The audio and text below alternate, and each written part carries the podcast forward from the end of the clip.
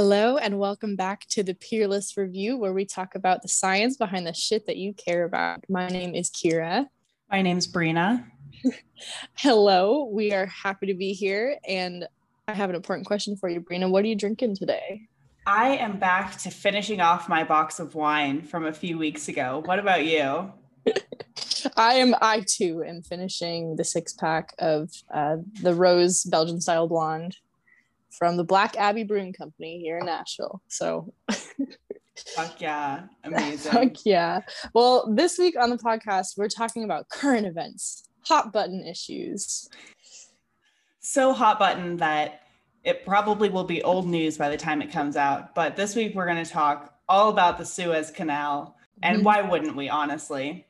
Yep, the boat that that shook a thousand other boats. uh, the boat that made pirates rich for the next year. Mm-hmm. We're gonna get just a little bit into the background of what happened in the Suez Canal in this past week, and then a little bit more about the background on like the whole canal in general, and hopefully teach you some things that you didn't know before. So, um, but first, Brienna, how have you been? You know, I've been pretty good. I mean, well, first of all, big news coming from both of us. Um, we are halfway, we are both halfway microchipped now. That's so true. Yeah. I received my vaccine last Wednesday, and you received yours like the day after that, right? Yeah, I got mine last Friday. And, it feels uh, good, right? It feels great. I weirdly like Elon Musk a little bit more, so that seems suspicious. yeah, I'm, I'm I've been, I've been thinking about like respecting my parents and obeying the law. um, but I'm super happy about it. I really did walk out of the vaccination center feeling like I had a new lease on life and like pretty upbeat. You know, it's such a weight off my shoulders. Yeah, definitely. I was uh I was just cracking up because I ended up getting vaccinated at a Botox clinic, which just seemed like on one of the more obscure places get vaccinated. But on top of that, I took the girl that I'm seeing, I called her up and I was like, hey, do you want to go on a date where we like get vaccinated? And that's what we did. That's so fucking romantic. That's like what all the movies that are like 100 years from now, they're going to be about the plague of 2020. Yeah, it'll be like meeting in line at the vaccine clinic and falling in love. Mm-hmm. Yeah. Or waiting in line for Trader Joe's while you're waiting for a cart. Oh, yeah. that's so true. Yeah, that's um I haven't, you know, feeling a bit more upbeat lately. But I also I have been having this repeated feeling lately of that I just my brain is exhausted from thinking critically all the time. And maybe that sounds stupid, I feel like I need to delete all my apps and re-download them and reset the algorithm because it's all I've just been thinking about being a woman in this world, how hard it must be to be a person of color and everything during a pandemic. I just want to turn my brain off. I, I wish I were a Republican. I relate to that so hard. Like, I was just thinking about that literally earlier today. I was like sitting around in bed moping um, and I was just like, I don't know what I want to do with my life. Like nothing, no career holds any interest to me anymore because everything is problematic and everything in the world is bad. And there's yes. no way that I can fix it. And yeah, so I mm-hmm. totally mm-hmm. relate to that. Yeah, Hank Green was saying on Twitter, like, there are rich people having conversations with each other in like closed door rooms and they will never ever think that they are wrong you know there, there are people who just never second guess anything and they're happier than us and they're richer than us Kaitlin Bennett seems like she's having the time of her life. I'm sure she is. So I'm just jealous of them this week. I think that's how yeah. I'm feeling. That's understandable. but we can at least meme about boats for a little while. Yes. What has been your favorite meme thus far? If you're in line for the Suez Canal, stay in line. That was my favorite tweet. Um, and definitely like making it seem like there's one person there trying to dig out the boat. That's the picture always... of the the one little um oh my god, what are those trucks called? like the excavators. I don't know. I haven't seen Bob the Builder in a while. We that one that one picture of it trying to dig out this massive ship. I really just Mhm. relate to that vibe in general. Absolutely. I relate to that on a deep level. Yeah, there's been such an amazing opportunity to make jokes about this. And I feel like the Suez Canal being blocked is such an amorphous, like strange concept to most people. But it's making all of, you know, the rich people that own all the supply lines really stressed out. And I think that's why it's so comforting, you know? I saw a tweet like an hour ago about how the most it said that there's no such thing as ethical consumption, but if you were buying something that was on the boat that got stuck in the Suez Canal, it's now ethical because it put a stop to capitalism briefly. exactly. It did. Uh, so I guess to actually get into what happened, um, the so the the name of the ship that was blocking the Suez Canal is the Ever Given, and this was like confusing because the name of the company is Evergreen, but it was just huge, huge, gigantic ship that got stuck. Yeah, and Evergreen is a, a Taiwanese company. Um, they just do shipping and trading. I looked it up to see if they had any fun stakes in anything, but no. And the thing to me with this is I just don't quite understand how it happened. This canal has been used for a long time. And this boat weighs 220,000 tons, which means it takes a lot of energy to move it anywhere. And they have trained um, ship captains. I almost just called them ship pilots, but that's not right. The boat boys the boat boys and girls. that are trained to direct it through. And all of the news articles are associating it getting stuck with gusts of wind, but the gusts of wind were only 30 miles per hour, which, like, I'm sure both you and I have driven and been outside in 30 miles per hour wind. Like, that's not moving a 220,000 ton ship. Exactly. And I feel like a Kia Soul has the same wind resistance as this Ever Given ship. So I don't understand what the problem is. I did try to do some math earlier about like how much force you need from like what speed of wind you would need to move a ship. Uh, but turns out I'm not a math major and it just made my brain hurt. Unfortunately, I just really think it's more than 30 miles an hour. I think it is strange that it happened like right now when everything else is just going to shit. Um, so I'm sure a lot of people have their conspiracy hats on. Oh, my conspiracy hat is definitely on. I saw a TikTok originally saying that the ship captain was supposed to pay off the trade or the person at the port and they didn't. So then they intentionally got the boat stuck. Um, I want to believe that it's just like, well, okay, I don't necessarily want to believe this. I think it's most probable outside of what actually happened that like a company got pissed at another company and like sabotaged it somehow. Mhm. Yeah, who knows? Or maybe it was And- the pirates. Well, in 2015, the canal was like it was like really recently remodeled. It was it was like redone and it got um made deeper and also wider, right? Yeah, they expanded it by oh, I thought I had to pull it. But yeah, they did expand it in yeah, I think 2015 or 2016. Mm-hmm.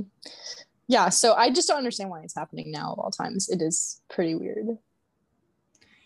Yeah, the last time so there was a boat that got stuck in 2016, but it wasn't to this effect. I think it lasted a significantly shorter time. And before that, it had been like since the 80s since a boat had gotten stuck. Mhm. And I think so. The Suez Canal is a huge. So basically, I mean, for maybe the people that don't know, like you drive or you boat through the Suez. To my understanding, you drive your boat through the Suez Canal to go from the Mediterranean through the Red Sea and then over into like the Indian Ocean. And four hundred million dollars in revenue on these ships go through the canal every hour. And that's which is like insane. I mean, just to think about it, every hour and the breakdown of that number is done by 24 hours. So it's not like just that's happening for like eight hours of the day or something. No, Mm-hmm. $400 million per hour. this disruption has caused like a $55 billion industry loss. So rough. I know um my boyfriend like bought stocks in uh I think like the gas industry mm-hmm. and like profited off of that, which is I guess smart. Um because you know there was obviously like a lull. Mm, man, I'm betray- I'm betraying my lack of knowledge about stocks, but like it totally it disrupted everything. 12% of global trade passes through the suez canal so yeah. Pretty big design flaw. Yeah and without the suez canal you have to go on you essentially have to go an extra uh 5000 miles 4000 miles something around mm-hmm. that um, and you have to go all the way around the coast of africa and there are a decent amount of pirates in that area, especially near Somalia. Somalia has like crazy scary pirates. And of course, you want to avoid that because it's extra, so many extra days you have to spend, extra fuel, extra food, all of those things. It's very costly. But for the uh, ship captains that didn't choose that route five days ago, they've been sitting in like in line essentially, and they have also run out of food and fuel and all of those things. So there really was like not a good solution for all the other ships when this happened. Yeah, that sounds kind of horrifying. Just because I can't imagine like there's already bad living conditions on those ships, and then that, like it's not like their bosses are door dashing food to them. Like I'm sure they were just like, I'm sure it was pretty rough. So that sounds really depressing. Yeah, I wonder what's going to happen to the ship captain who was driving the ship. Probably fired he's got to be fired, right? Maybe we should he's look that up be. real quick. But I heard that I had heard that it was like he was definitely getting fired, but mm-hmm. I don't think anyone's you know gone to him to ask to confirm. yeah, they're gonna. If he was from Russia, they would he would be like found dead in a couple months. Just oh, kidding. Maybe that's maybe that's propaganda for me to say that. But also, yeah, I'm. I hope that he's okay and has a long, happy life, and maybe doesn't pilot any ships. find a different career. One. Uh... I there was another tweet and it was like, people don't understand what pirates really are, and it shows. And I was like sweating nervously at that because I don't think I know really what pirates are. Um, I, I, just think of like Jack Sparrow, you know. Yeah.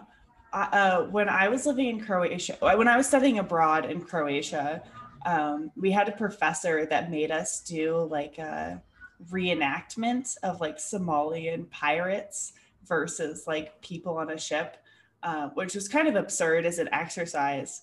But we did learn a lot about like how intense it is. I mean, they, it's basically just like ships loaded up with a lot of guns and stuff most of the time. And a lot of ships don't always carry the same amount of weapons because they're very heavy and it, they're expensive. Um, so a lot of times they simply just point their guns at other ships and get goods that way because people are like, I'm not even going to mess with this. Um, and that's honestly how they get most of the goods that they do.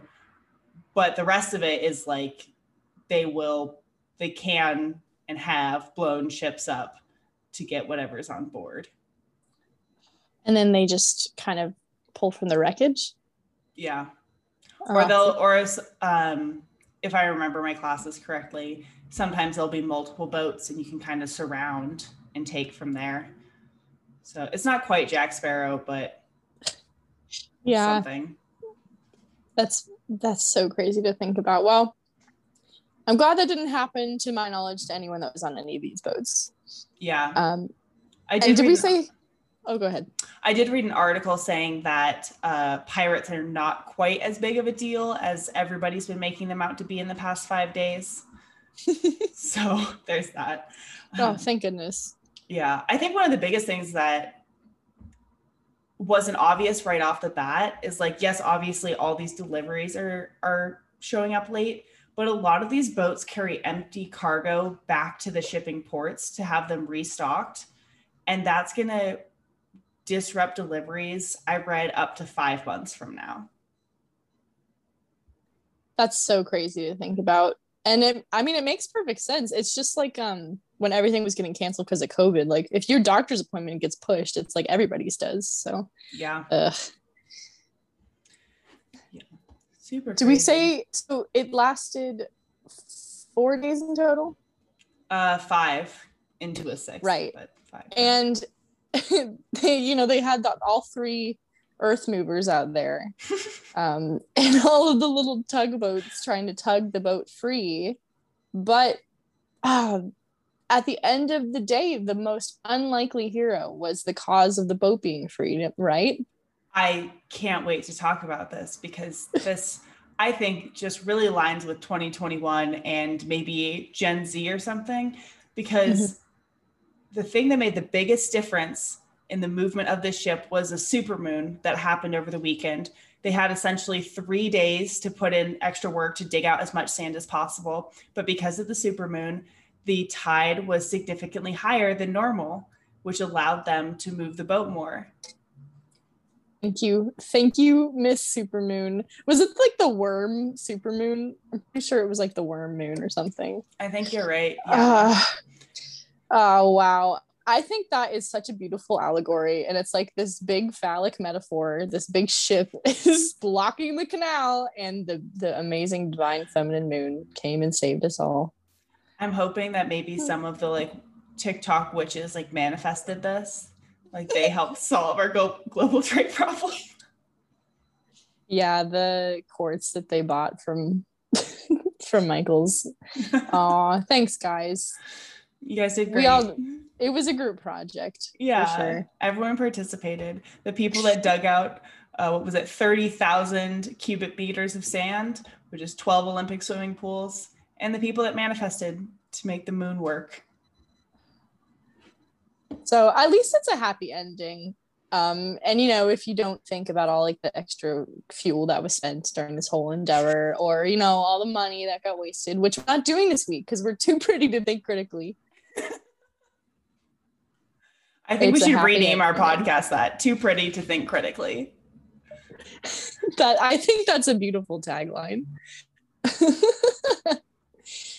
um, so yeah, honestly, it's so funny that this would have been like a news headline. I mean, it already was, but like by 2020 slash 2021 standards, this is like not even that mentionable in the grand scheme of things. Yeah, I mean, every day the news just gets a little crazier. Yeah. We also today just wanted to talk a little bit about the history of the Suez Canal because while everyone's heard about what's going on, you may not know how this happened, where it got started, and some of the kind of dark history behind it. Mm-hmm. Yeah. So the So- Suez, yeah, go ahead. Go ahead. No, no, you. Okay. Um, so the Suez Canal construction began in 1859, which is what's that, 160 years ago ish, something around there. Um, and it was paid for by France. There, there was international discussions about creating a trade route to the Red Sea to limit, as we discussed earlier, having to go all the way around Africa. And especially in 1858, when we didn't have the technology we have now, that trip took significantly longer. And being able to build um, a fairly short canal, uh, well, relative to the length of Africa.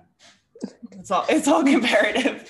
Um, And it was much more perilous because of Johnny Depp and everything. yeah, exactly. Johnny Depp was there with all of his pirate friends, making it really hard for everybody.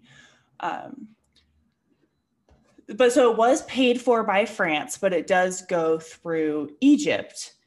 And what we learned when looking up the historical significance and just the history in general behind it is as everything else in life, the Suez Canal should be canceled. Um, it was maybe not canceled. No, say it with your chest. We're, we're canceling. We're canceling. Canal. We're canceling the Suez Canal because you know what those goddamn French motherfuckers did? They used slave labor to build it. Um, and specifically, they avoided showing any pictures showing that there was slave labor being used to build it because they didn't want that to look bad in the image. So if you look at pictures from it being built, there are no people at any of the photos. There is only only pictures of the ship or like ships and the canal like being in its in its progress. Um, but they totally bypassed the part where Mm-hmm. they used poor and enslaved people for labor.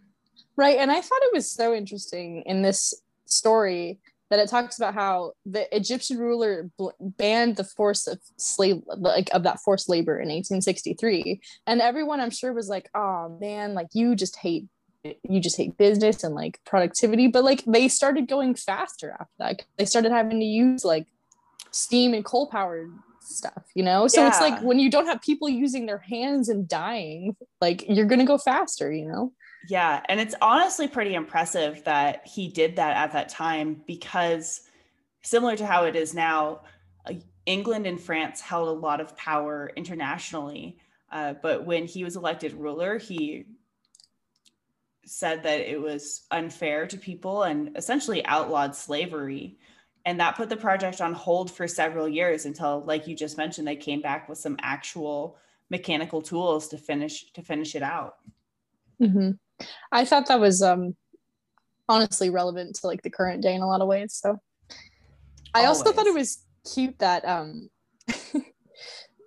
they talked about um Napoleon what wanted he had an idea to build the Suez Canal originally so he sent a bunch of surveyors out to like survey the land and find like the best route and basically they were like whoa whoa whoa whoa um there's like a 30 foot elevation difference between like the Red Sea and the Mediterranean Sea. Like if you if you build this, like there's gonna be massive flooding. Um, but it turns out like that was just incorrect and like it was all fine. And that's like it just had to reminds get me of how better at used to math. exactly It- like yeah it reminds me of how they used to be like w- pregnant women can't go on airplanes because like who knows what'll happen so um so that that made me laugh yeah, that's uh, really funny. Mhm. Um, let's see what else. Oh, as I, I had just mentioned England, and I should clarify because I didn't specify how they were involved.